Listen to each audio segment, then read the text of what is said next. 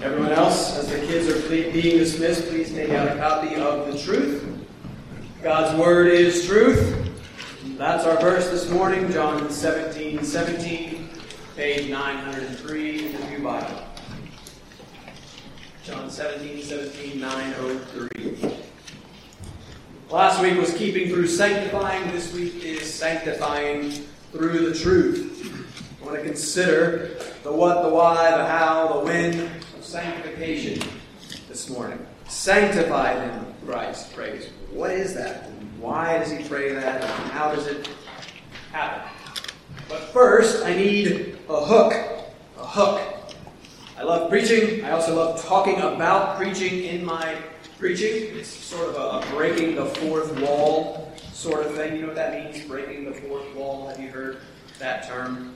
Uh, it's a theater term. I was first introduced to it uh, watching Looney Tunes cartoons. Right? You'd be the actions going on, they'd be doing their thing, you're watching, and then Bugs Bunny would turn to the screen and start to talk to you. Right? That's that's breaking the fourth wall. I was being addressed by Bugs Bunny himself. Mm-hmm. Saved by the Bell, a ridiculously early, silly 90s teenage sitcom, Zach Morris returned to the screen and he would talk to me. Right? He's breaking the, the fourth wall. Right? So in theater, you have three walls, you have the side, the back, the side, and then you have the fourth wall here in front, the invisible fourth wall. The audience can see through it, and see what's going on here. The actors up here aren't supposed to be able to see through it and act like there's anything out there. So here's this, this fourth wall. It's when the actors turn and address the audience that's breaking the fourth wall. It's an intentional violating of the accepted convention of the medium.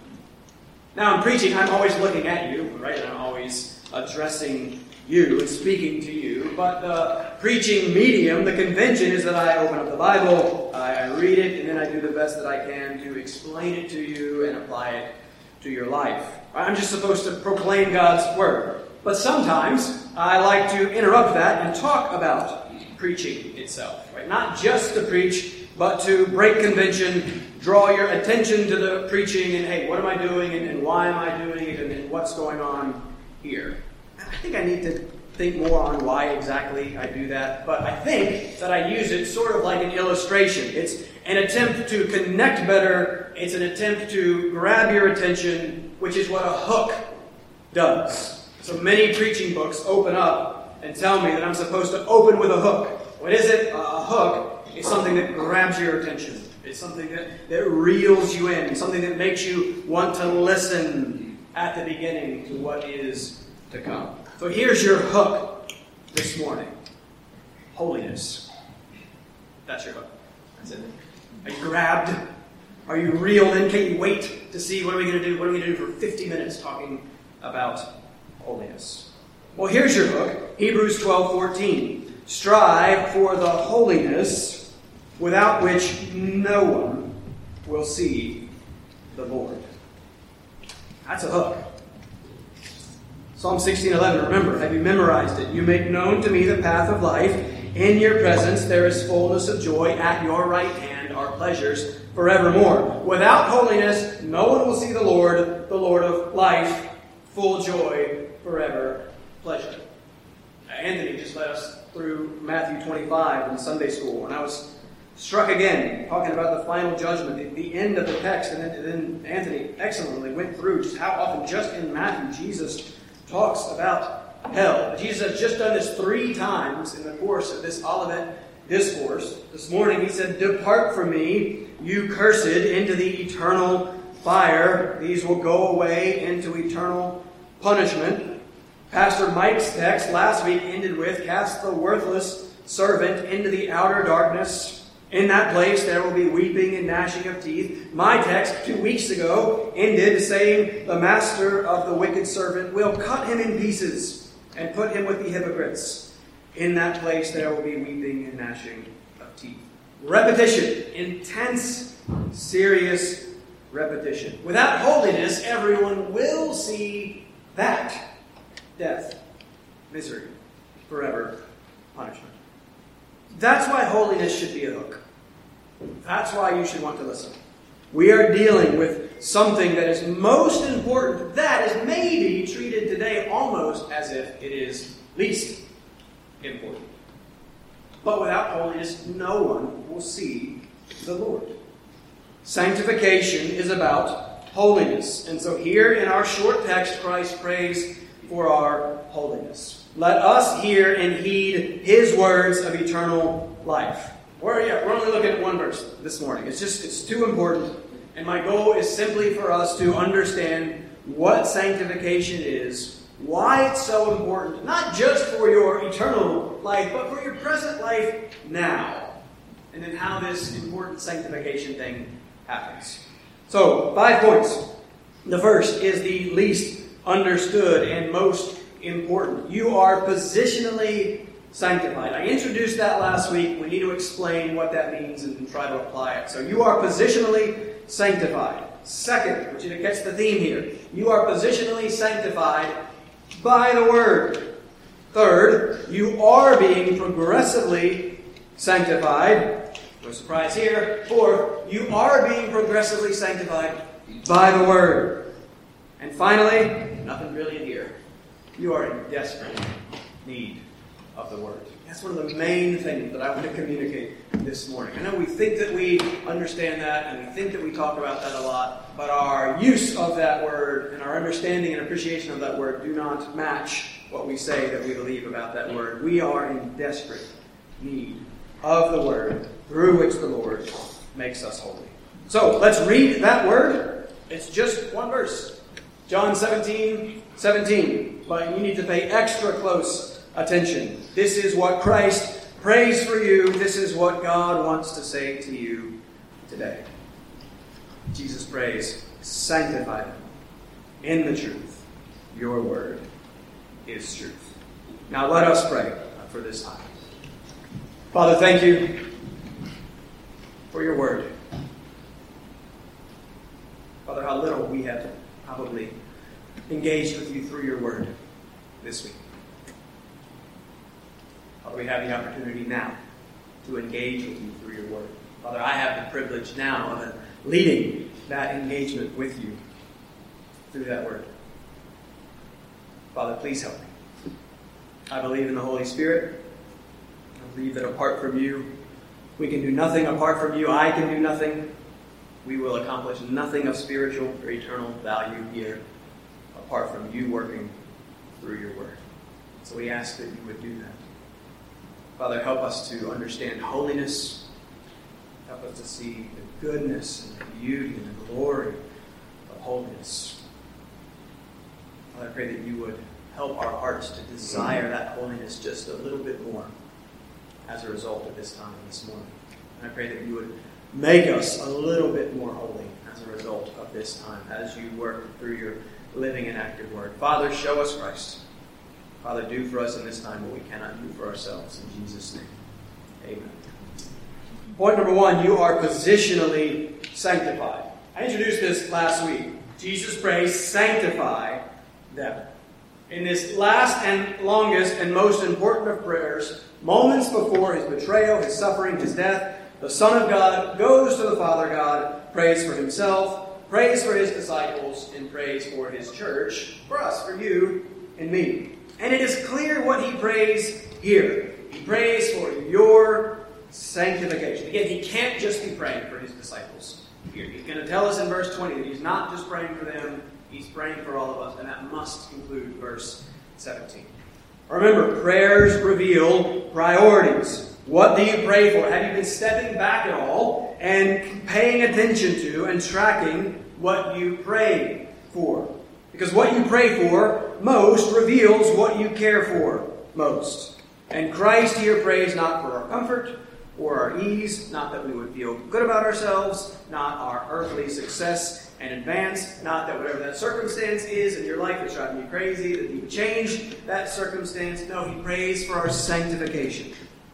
And so we opened last week with 1 Thessalonians 4 3 For this is the will of God, your sanctification the perfectly good God of perfect knowledge, who must then will and want perfectly, wills and wants your sanctification. Is that what we will and want and pursue? You should want and will for yourself what God wants and wills for you. We're going to see that this, this is no optional secondary thing. We just saw at the beginning of the sermon, your hook. This is absolutely necessary and absolutely good. Without holiness, no one will see the Lord. So, what is it? What is sanctification? We began to define it last week. We've already said that sanctification is about holiness. Without it, we won't see the Lord. The Lord, Yahweh, who is, Isaiah 6 3, holy, holy, holy. We saw last week that holiness is, is set apartness. God is separate from, He is other, He is distinct. God is not like us. He is transcendent, He is creator, we are creature, and holiness refers to all that sets Him apart from everything else. Holiness is all that makes God God. But, frequently throughout Scripture, it's used to refer specifically to God's moral purity and perfection, His ethical goodness. He, he is good, morally good. He is holy. And he tells us very clearly, 1 Peter 1 16, quoting Leviticus 11.44, You shall be holy, for I am holy. God save you? What are you for? There are many answers, good answers to these questions, but we almost entirely ignore one of the most important answers. It's in Ephesians 1. We love Ephesians 1 because we love the doctrines of grace. We love God's absolute sovereignty. We love God's sovereign election. But what's the end? What's the purpose of these things? Ephesians 1 3 and 4. Listen to this.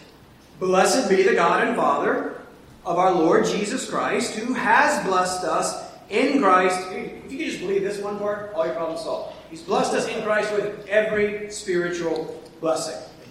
All right, side that's not even why we're here.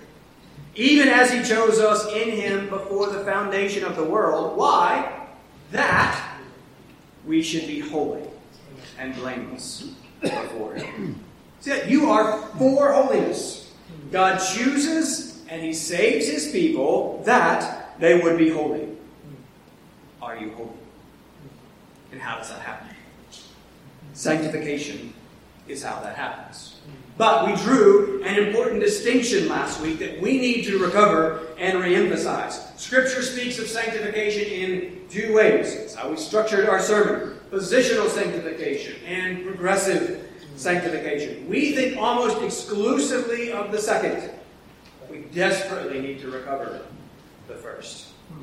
Listen to chapter 13, paragraph 1 of our statement of faith. This is the 1689 Baptist Confession of Faith on sanctification. Listen to this.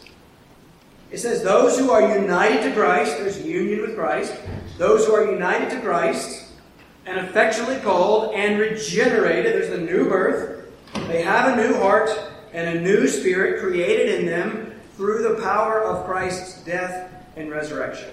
Catch what it says next It says they are also further sanctified. Further sanctified. Really and personally. Through the same power by his word and spirit dwelling in them. The dominion of the whole body of sin is destroyed. The various evil desires that arise from it are more and more weakened. At the same time, those called and regenerated are more and more enlivened and enabled uh, in all saving graces so that they practice true holiness, without which no one will see the Lord. As always, the Westminster Shorter Catechism is succinctly helpful here. What is sanctification? Question 35. Sanctification is the work of God's free grace by which our whole person is made new in the image of God, and we are made more and more able to become dead to sin and alive to righteousness. All right, you, did you notice how both of those assume these two understandings of sanctification? When the 1689 says we are further sanctified, it assumes that we have been first sanctified. When it talks about us being progressively sanctified, it's assuming our positional sanctification. And so, biblically, again, we almost talk all about progressive sanctification. Biblically, all the sanctification words, the hagios, remember, holy, words. They are used far more often to refer to our positional sanctification than our progressive sanctification. Remember 1 Corinthians 1 2. Paul writes to the church of God that is in Corinth, to those sanctified in Christ Jesus, called to be saints. The grammar there, the sanctified, is the perfect tense to those who have been already been sanctified. obnoxious, but the Greek perfect tense is often explained as a past completed action that has ongoing effects, ongoing continual effects on into the, the present and the future. So they already have been sanctified in the past. How that sanctification has much to say about their present. They are saints based on something that has happened to them. They are something now. Saints, holy ones. I briefly mentioned 1 Corinthians 6.11 last week. You know, verse 9, you should know that the unrighteous, the not holy, will not inherit the kingdom of God. Same as our Hebrews verse. Paul continues, Don't be deceived. Neither the sexually immoral, nor idolaters, nor adulterers, nor men who practice homosexuality, nor thieves, nor the greedy, nor drunkards, nor revilers, nor swindlers will inherit the kingdom of God. Bad news. Good news, verse 11. And such were some of you. Catch the order here. But you were washed, you were sanctified, and you were justified in the name of the Lord Jesus Christ and by the Spirit of our God. You were sanctified, Paul says. I don't know how much we can read into this, but it is interesting that he puts the sanctified before the justified. I think that's interesting. Hebrews 10:10, we have been sanctified through the offering of the body of Jesus Christ once for all. This is what is called the positional sanctification of the believer, or the definitive sanctification, sometimes people say. This is a once for all, definitive, completed act based on nothing in us or anything that we have done, based entirely on Christ and what He has done for us. We are saints. We are sanctified. We are set apart entirely by the grace of God. And I'm emphasizing this again because I believe that we have largely lost this. We've talked a lot about identity lately and activity. Remember, it is out of identity that activity flows. It is from our understanding of ourself that flows all of our thoughts and words and deeds. We, all of us, have an assumed identity out of which we act, whether we are conscious of it or not. Who are you? We've been seeing that in Christ you are His. You are God's. You are a child of God the Father, entirely by His grace.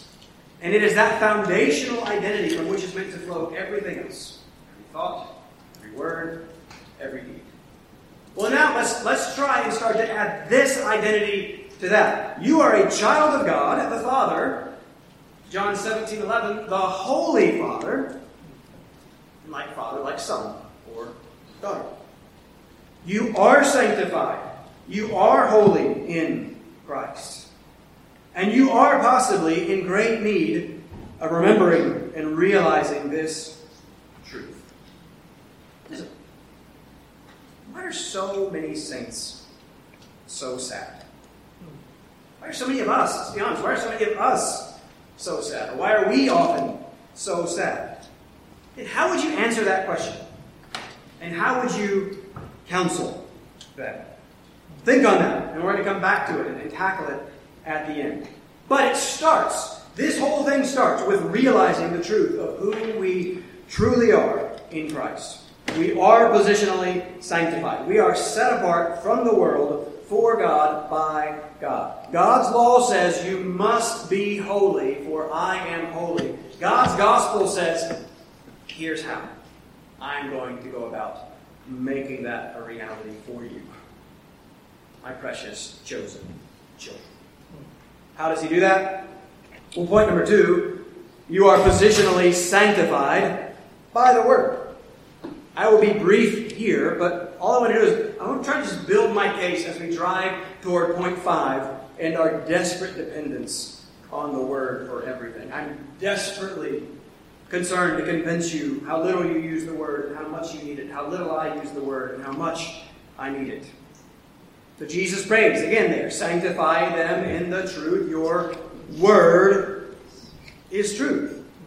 Now, we are about to see in our next point that Jesus is primarily praying for our progressive sanctification there. And the means of that will also be the Word. But the means of our positional sanctification is very much the Word as well. First off, you know by now that the first word of the book is that Jesus, the Christ, the Son, is the Word. He was in the beginning. He was with God, and He was God. And we are far too familiar and far too bored with the truth that the Son is revealed to us as the Word of God. And that, this is at the very heart of what sets God apart from all others. Many times in the Old Testament, it is the muteness of all the other so called gods, the, the false gods of the nations, that proves their futility and unreality.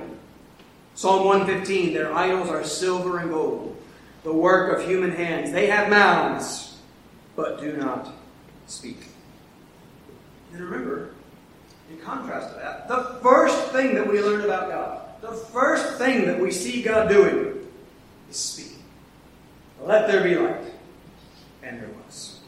God speaks, and reality leaps into existence. Psalm 33 6 By the word of the Lord the heavens were made. Hebrews 1 3 The Son upholds, Jesus the Son upholds the universe by the word of his power. God's word is and does everything. God's word is and how he does everything. I made the case months ago that God's speaking is God's doing. God's word is how God works. He speaks, and it is. What a wonderful, powerful word it is. What a living and active word it is. We must recover the wonder of words. Where we're so consumed by images now. We've been so conditioned by our phones and social media that we are increasingly becoming impressed, uh, unimpressed with words. We're increasingly becoming even incapable of sustained thought on words and an appreciation of that. That cannot be the case for Christians. We cannot let that become the case for us. And so that's why we have to start here with the one true God, being the God who speaks, and the God who creates us in his image and likeness to speak. Words are what set us apart from the rest of creation in reflection of our God of words. We cannot lose our ability and facility for words. But we cannot do a whole biblical theology of words here. The point is that it is God's word that creates and sustains physical life so also it is God's word that creates and sustains spiritual life. We know John 3, you must be born again. Well, how does that happen? We know it's Christ, we know it's His work, it's everything that He accomplishes for us, but how does that get applied to us? How does that get credited to our account? How are we born again?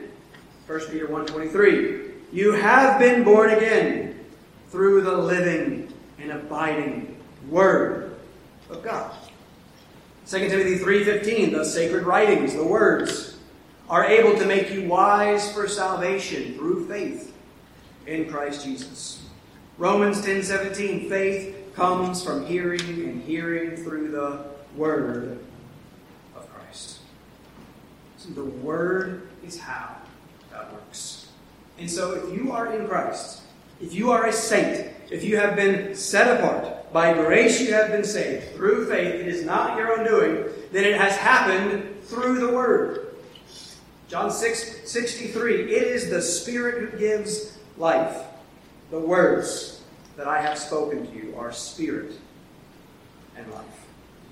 So the Spirit of the God of life is the one who gives to us the life that we need, and the Spirit works through the Word of life to give that life to dead sinners like us. So if you are alive, spiritually alive, it happened through these words. You must know and appreciate that it is these very words, the Bible that you are hopefully holding in your hands, by the power of the Holy Spirit, that called you out that gave you life, that sets you apart. Without holiness, no one will see the Lord. It is through this word that God fulfills that requirement for us, makes that uh, holiness a reality for us and in us. What a wonderful word this thing must be. Is our relationship and our response to God's word in any way reflective of what it is and what it has done for you? What if you were dead? Deserving of all the stuff we talked about at the beginning, an eternity of unimaginable suffering in hell. And you don't get any of that. And instead, you get the eternal opposite of that. You get the life, you get the full joy, you get the forever pleasure. And that has been administered to you freely and graciously through God's living and active word. How would you approach that word? How would you use that word if you really believed that we are saved through it? You have been positionally sanctified by the word of God. Number three, let's keep moving. You are being progressively sanctified. Now, this is what we generally think of when we think of sanctification. The second part of the shorter catechism question says that it is the work in which we are made more and more able to become dead to sin and alive to righteousness. Dead to sin, alive to righteousness. That's holiness. That's moral goodness. That's God likeness. Listen, that's all sanctification is. Sanctification is the holiness process. It is the ongoing, lifelong process of growing in godliness. What is God up to? You should always be asking yourself that question. I love asking myself that question. I love asking myself when something really stupid and frustrating happens. Why did that happen? I believe that God is sovereign. He's sovereign over that thing. Why did that happen? Yeah, I don't know. I don't, I don't know specifically what he is up to in each and every of the many little details and particulars of my day to day life. But it's helpful for me to step back and, and, just think and remind myself that he is up to something. But we do know the big picture. Because of the kindness of God and the revelation of his word, we do always know what he is ultimately up to, why he chose us, why he saved us. We start with this from Ephesians 1 4. He did all this that we should be holy and blameless before Him.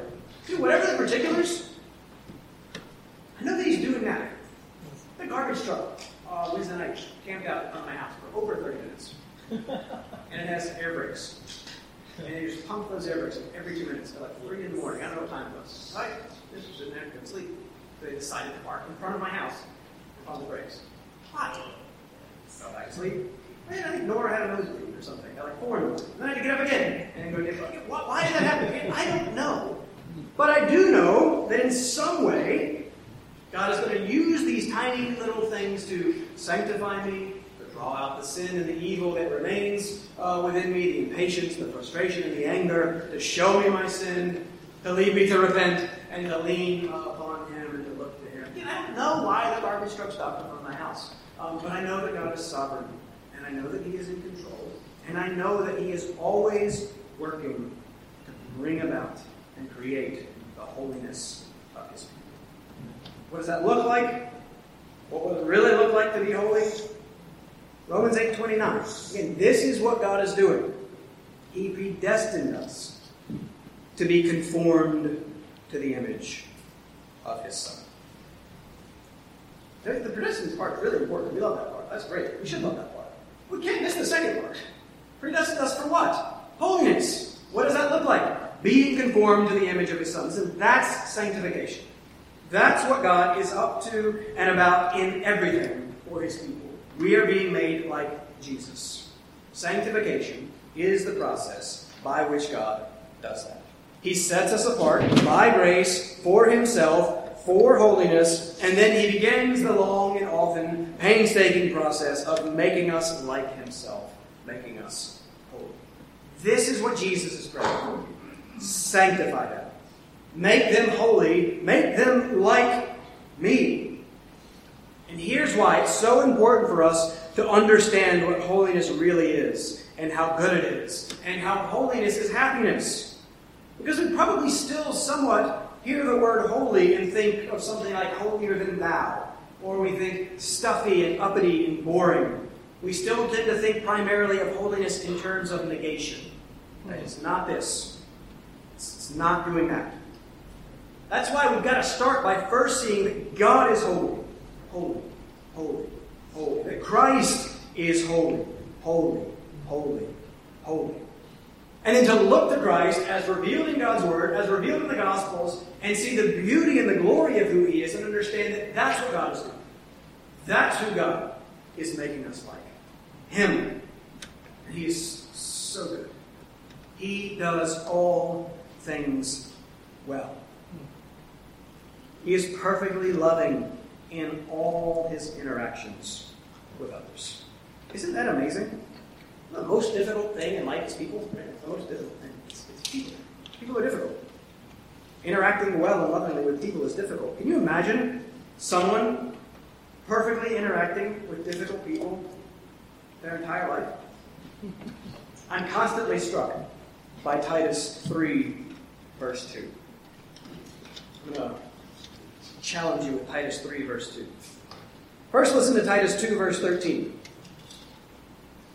After the appearing of the glory of our great God and Savior Jesus Christ, He gave Himself for us to redeem us from all lawlessness. That's the gospel. That's the good news of what Jesus Christ has done for us. It's the grace of God that appears, bringing salvation. So let's be clear it's, it's nothing that we do, it's entirely what Christ has done for us. Have you heard this good news of the gospel of God's grace in Jesus and believed? That's how we are saved. Paul continues, Titus 2.14. Jesus redeems us. Again, there's a purpose. To purify for himself a people for his own possession who are zealous for good works. Right, so there's the positional, he purifies us. There's the purpose, progressive sanctification, zealous for good works. That's holiness. But what will this holiness look like lived out? Listen to Titus 3 2. Really listen to it. Remind it. Paul says. Think about your week in light of this verse. Think about your week. Titus 3 2.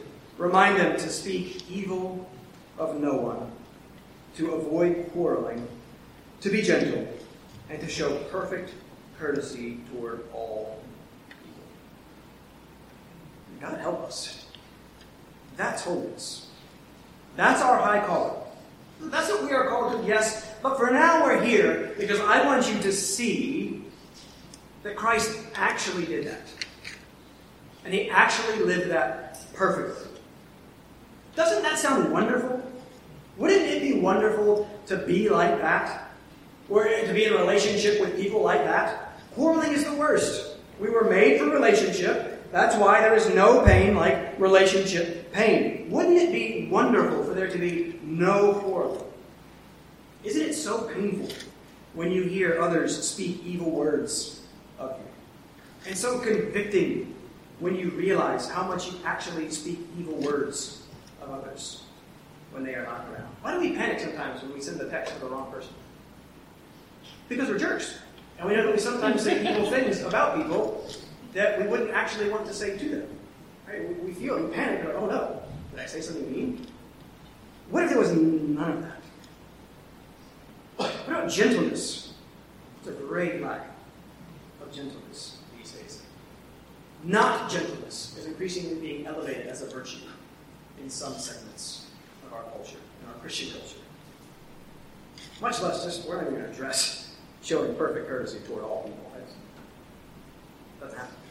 Jesus the Christ, the Son of God, perfect in holiness, did that. All of it. Perfectly. Isn't that amazing?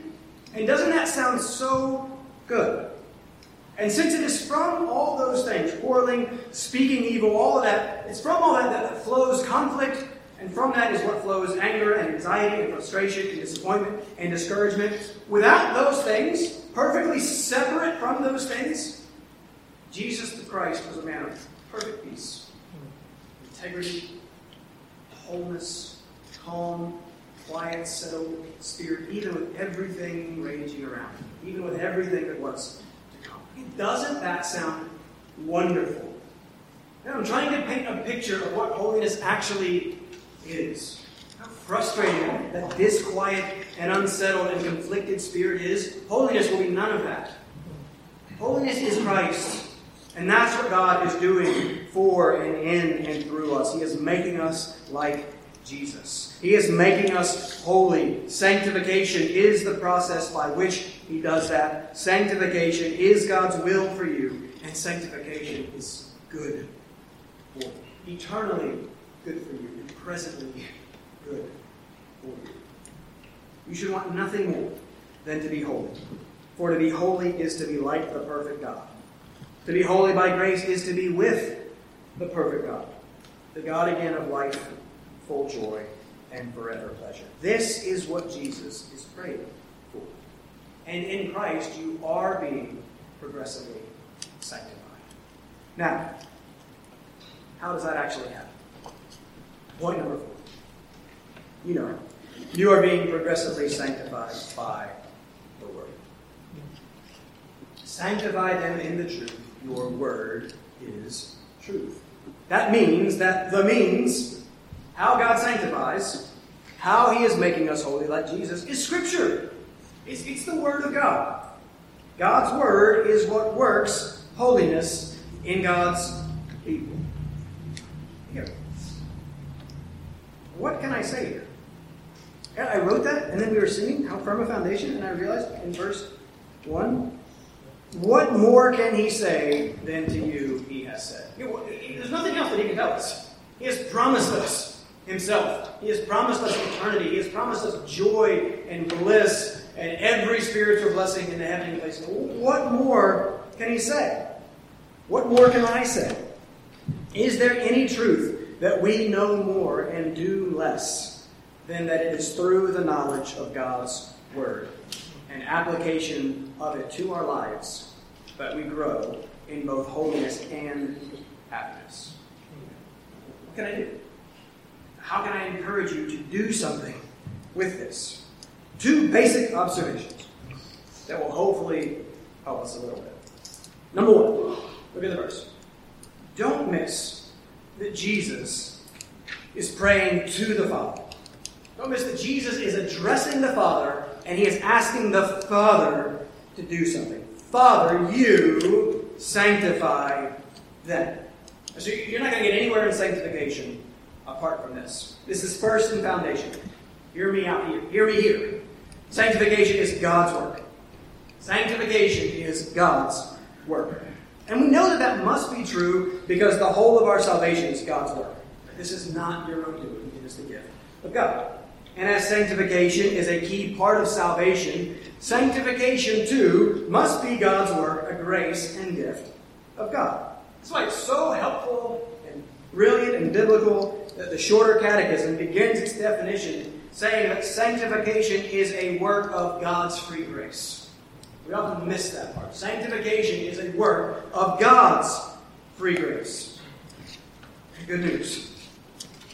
God always accomplishes his work.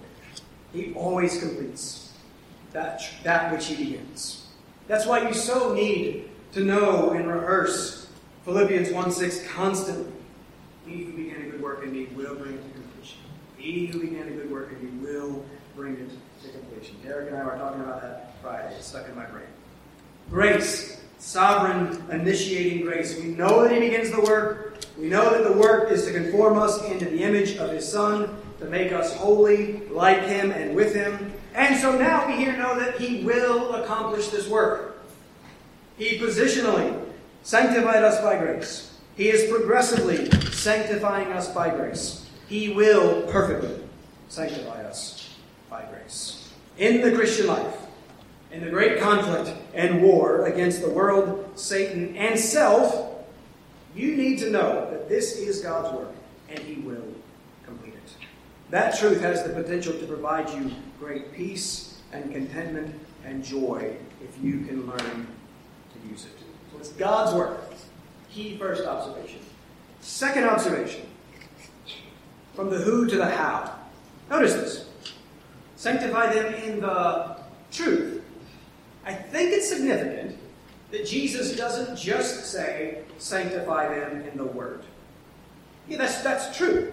And he's going to explain, explain and clarify what the truth is by saying your word is truth. But he could have just said that. He doesn't just say that. He says, sanctify them in the truth. Why? I, I couldn't find maybe the right answer. I think it's the context. I believe it's the context. I think it's because Jesus has just been talking about the world. And he has just been praying that the Father would keep us from the evil one, Satan, who Jesus has told us back in 844 is a liar and the father of lies. So God, the Holy Father, Satan, the father of lies. And just as we've seen that the first thing we see God doing is speaking, the first thing we see Satan doing is lying, which is speaking lies. As he comes in and begins to twist God's truth and, and cast doubt on the goodness of God's word. Did God really say, You will not children You will be like God. And this is what Satan has been doing ever since. This is, this is entirely what some form of this is what Satan is always doing and what he's doing today, and this is what we need to be kept from. Jesus prays that we will be sanctified in the truth because that which is false, lies, are the foundation and root of evil, godlessness, and unholiness. And we have all of us swallowed the lies. Ephesians 2 says that we all followed the course of this world, following the prince of the power of the air, and all the falsehood and lies. And it's only by the grace of God and His opening of our eyes to the truth of God, revealed in the Word of God, that He sets us free from our slavery and, and misery. This is why Jesus teaches. Jesus came to save, yes, of course, but his ministry was not a healing ministry. It was a teaching ministry. And the healing ministry confirmed the truth of the teaching ministry. Remember up in verse 13, it says, He speaks to them that they may have joy. There's words producing joy. Back in 1511, He speaks to them that His joy may be in them. That's because He is speaking the truth to them. He is revealing God to them. The God of goodness and glory, the God who made this world to work in a certain way, the God who made us to work in relationship with Him. And it is truth.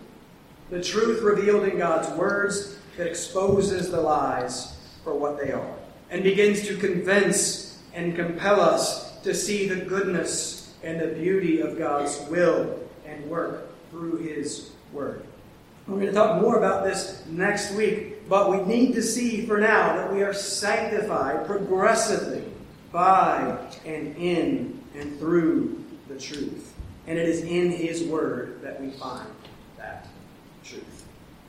And all of that means, let's hustle up and apply point number five.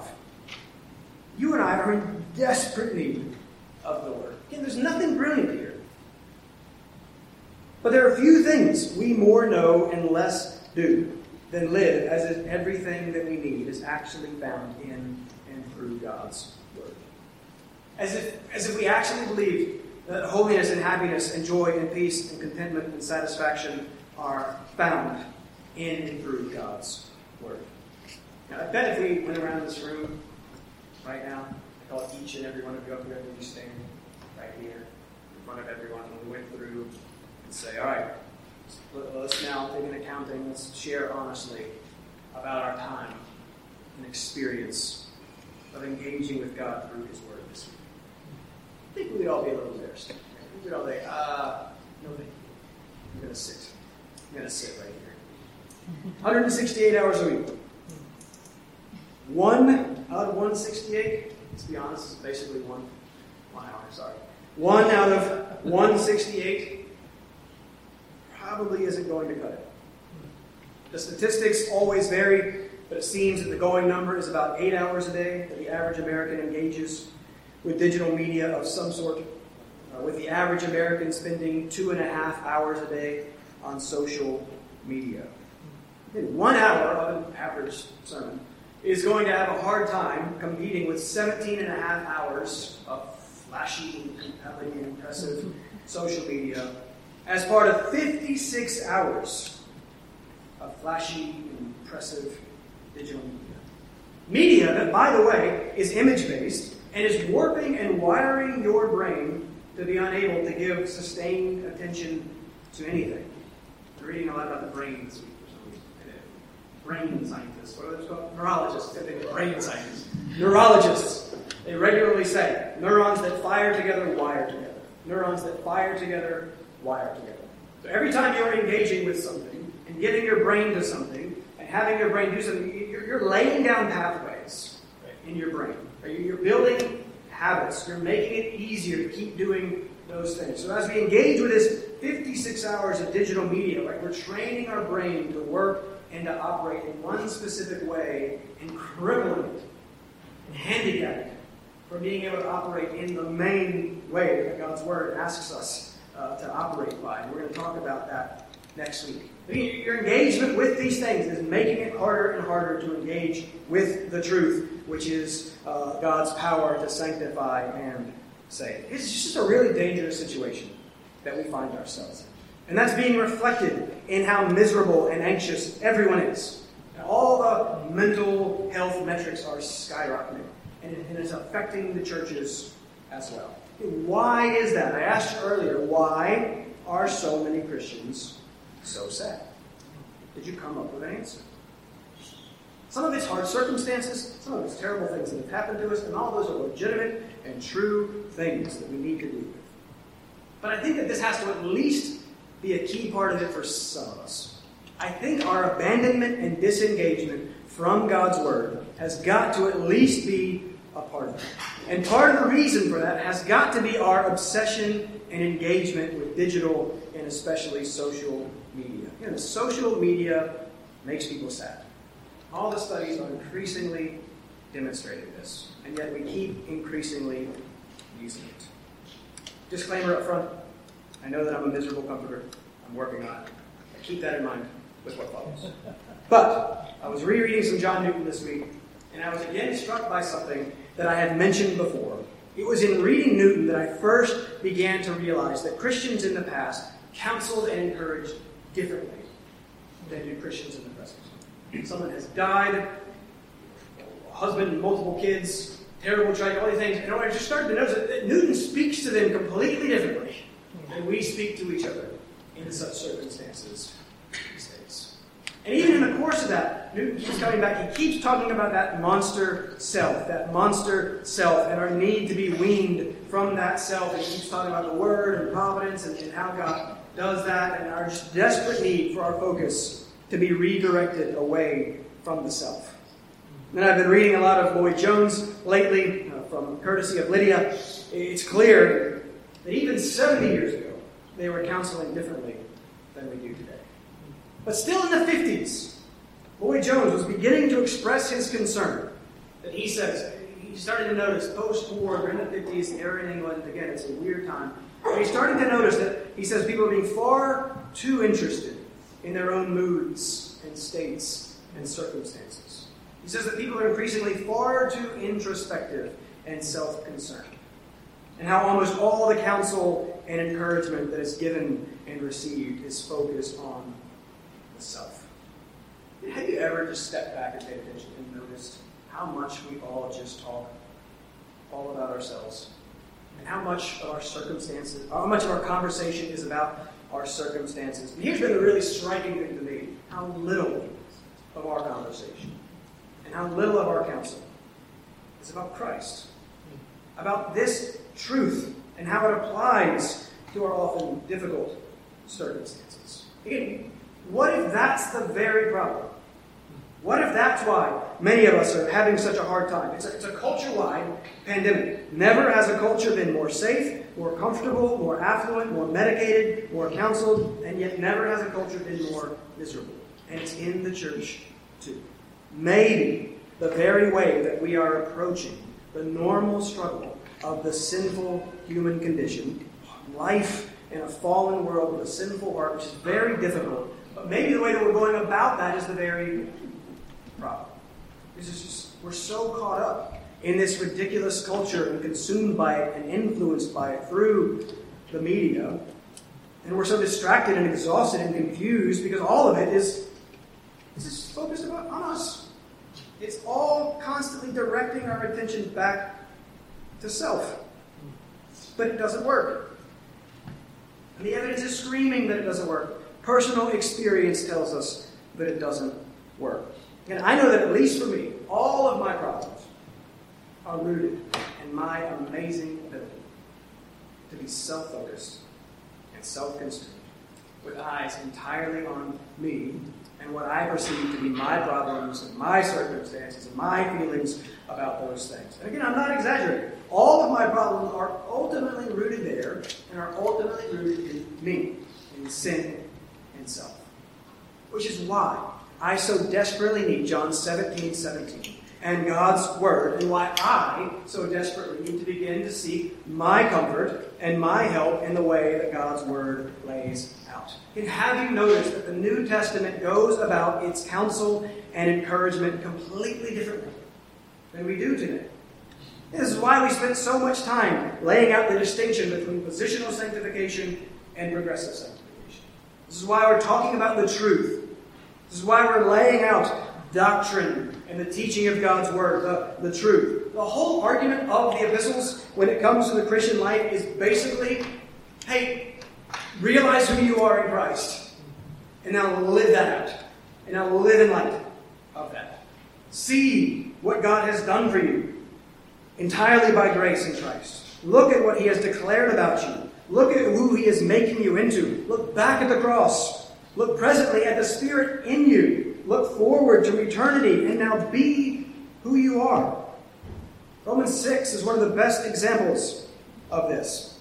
We have been united to Christ in a death like his. We will be united in a resurrection. We know that our old self was crucified, that the body of sin might be brought to nothing, so that we would no longer be enslaved to sin.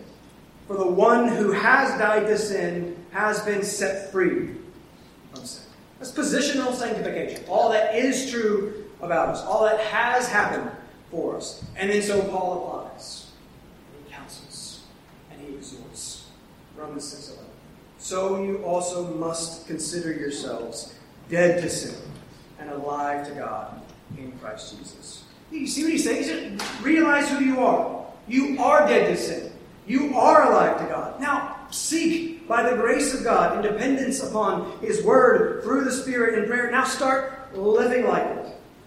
We started as we did because I want you to see that it's your positional sanctification that is the basis of your progressive sanctification.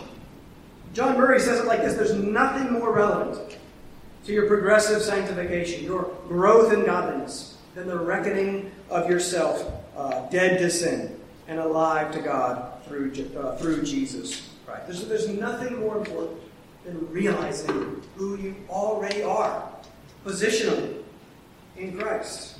I said a moment ago that sanctification is God's work, and it absolutely is. But we also need to be very clear that that doesn't then mean that we are called to do nothing. No, we're called to work it out. He's the author.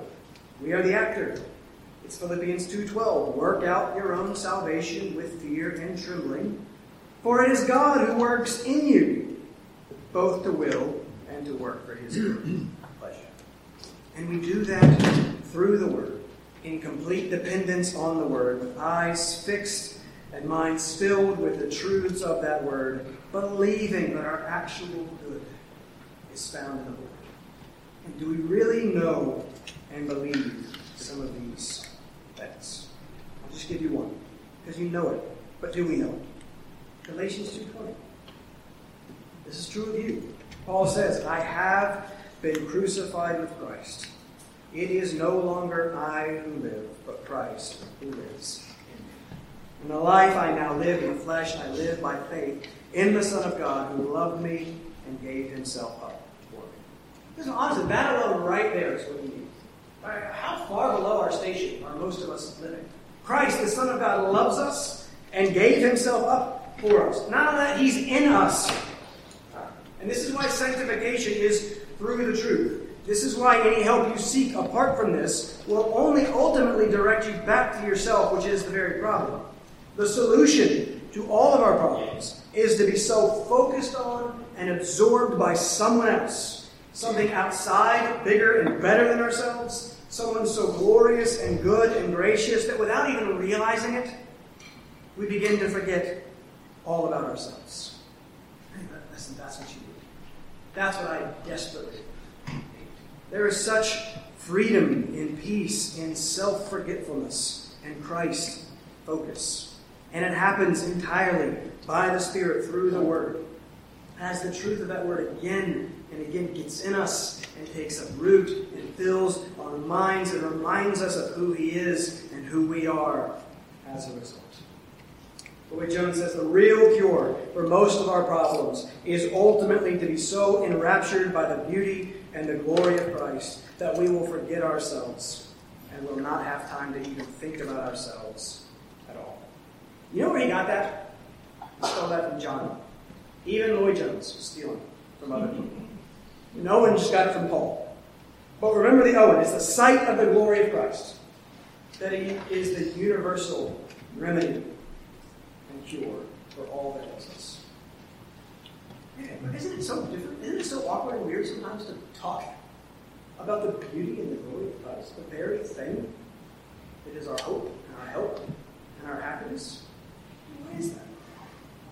Man, I gotta stop.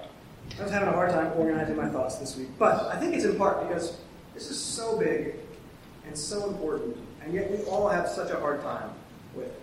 But I'm tired of, and I want to be done with, a faith that doesn't seem to really do anything or help anyone, including myself. I've got to either be all in or all out. And I know that there's no hope out. So I've got to stop not giving myself to this truth that saves and sanctifies entirely and with all my energy. And I honestly believe that this is what you need as well. You need your time, not filled with media and social media and that which is worthless. You need your mind not filled with those things. Get off the screen. Parents, please get your kids off the screen. I love Jeremiah 2 2. They went after worthlessness and became worthless. Maybe so much of our struggle, feelings of worthlessness and meaninglessness and sadness, is because we are filling so much of our time with that which is worthless and meaningless and sad. Because we're filling ourselves with so much of ourself and focusing ourselves so much on ourselves. The biblical and wonderful solution to all this is an all consuming and all satisfying Christ focus. So I encourage you, what can you do this week to pursue the means that God uses to sanctify you and make you holy? And I'm not telling you just to read the Bible. I'm not. I'm not just saying that. You need so much more than that. I'm telling you that you need a mind filled with the truth of God's Word. You need a mind uh, focused on it, being wired by it and not something else. I'm telling you to start your day and end your day with the truth. I told you recently I can't put my feet on the ground. I wake up every morning grumpy, every single morning. Yeah. I cannot get out of bed without reminding myself. Try reminding yourself something related to this week. I, I am positionally sanctified in Christ. I am a saint. God is today about my progressive sanctification. He is going to be working today to make me holy. And everything that I am to do today, every thought and word and deed, is to be in light of these truths. I'm His. I am for Him, and He is good, and He is working for my good. And I'm going to live like it today. The practice of taking God's truth and talking to yourself with it and applying it to your heart and to your day. Begin to take practical, intentional steps to face all that you face and interpret all that you experience through the lens of who you are and what you are for in Christ. Church, God loves you more than you love yourself. God cares for you better than you can care for yourself. And He is going to bring about a good that is infinitely better than you could bring about for yourself. Why not try and trust Him? Do it by faith through His Word. You are desperately dependent on it. Let's seek to live like it together as God's people. You are positionally sanctified, you are being progressively sanctified, and you will be perfectly sanctified. Let's pray that God would help us to do more and more of that in us and help us to live in light of these realities. Bow, bow with me. Uh, Father, please help us. It is your word, not mine, that can work and create these realities. Father, we are in desperate need of your living and active truth applied by your Holy Spirit to work on our lives. Father, forgive me for how obsessed and concerned and focused on self that I am. Forgive anyone else in here who struggles with that same self problem. Father, please set us free from that monster self. Father, please convince us that our happiness and our joy is truly found in looking away from ourselves and looking to you. Looking to Christ and having our vision filled with the sight of his beauty, his glory, and goodness. Father, we often see and understand so little. Open our eyes. Father, show us Jesus Christ. Help us see his kindness to us in the cross. Help us to see his power and how he has protected and preserved and saved and is uh, keeping us even today. Father, please help us to love Jesus more. We ask this in his name.